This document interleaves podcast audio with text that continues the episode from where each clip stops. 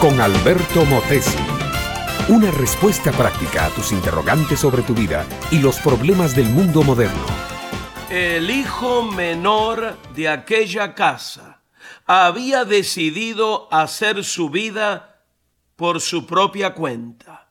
Vino con un poco de soberbia y altanería a ver a su papá y le dijo, Papá, yo sé que tú ya hiciste tu testamento. Dame la parte de la herencia que me corresponde. Quiero ir a probar suerte fuera de la casa.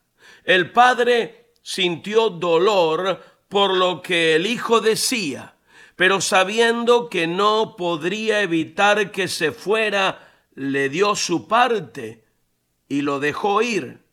El muchacho muy pronto entró en el mundo de las drogas, el licor, las mujeres de mala reputación, y al cabo de un tiempo en esa tierra muy lejana de su padre, donde ahora se hallaba, se quedó sin un centavo. Y esto es muy interesante. Conocía el ambiente de la droga, conocía el bajo mundo y sabía cuál era la manera de hacer una vida fácil, pero no lo hizo así. Se fue a buscar trabajo.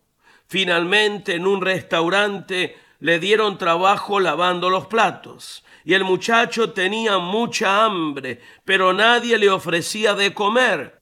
A escondidas él pudo haberse robado un poco de comida, pero no lo hizo así un día se puso a reflexionar y recordó que en la hacienda y casa de su padre había muchos empleados que tenían abundancia de comida y él que era un hijo de aquel hombre bueno se estaba muriendo de hambre y hasta deseaba comer las sobras del restaurante donde trabajaba.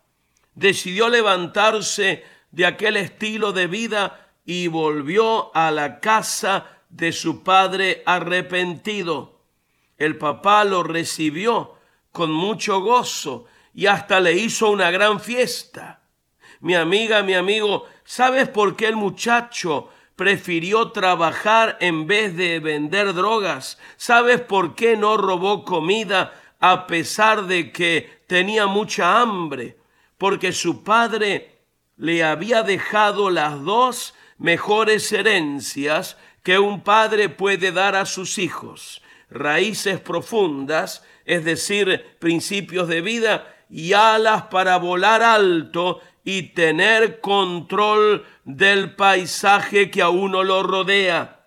Mi amiga, mi amigo, esta parábola con visos modernos en la Biblia se la conoce como la parábola del Hijo Pródigo. Y ese hijo pródigo puede ser cualquier ser humano, incluso tú, que anda viviendo de manera desperdiciada y no pone en práctica los principios de Dios. Yo te invito a que te entregues a Cristo reconociéndolo como Señor de tu vida. Él te dará nuevas raíces, nuevos principios por los cuales vivir y también Él te dará alas nuevas para que puedas volar alto y conquistar un nuevo estilo de vida para ti, para tu familia y para Dios. En la casa del Padre te espera una gran celebración por el resto de tu vida y hasta la eternidad. Solo hace falta la decisión de regresar la humildad para reconocer nuestra necesidad y la confianza en la misericordia de Dios.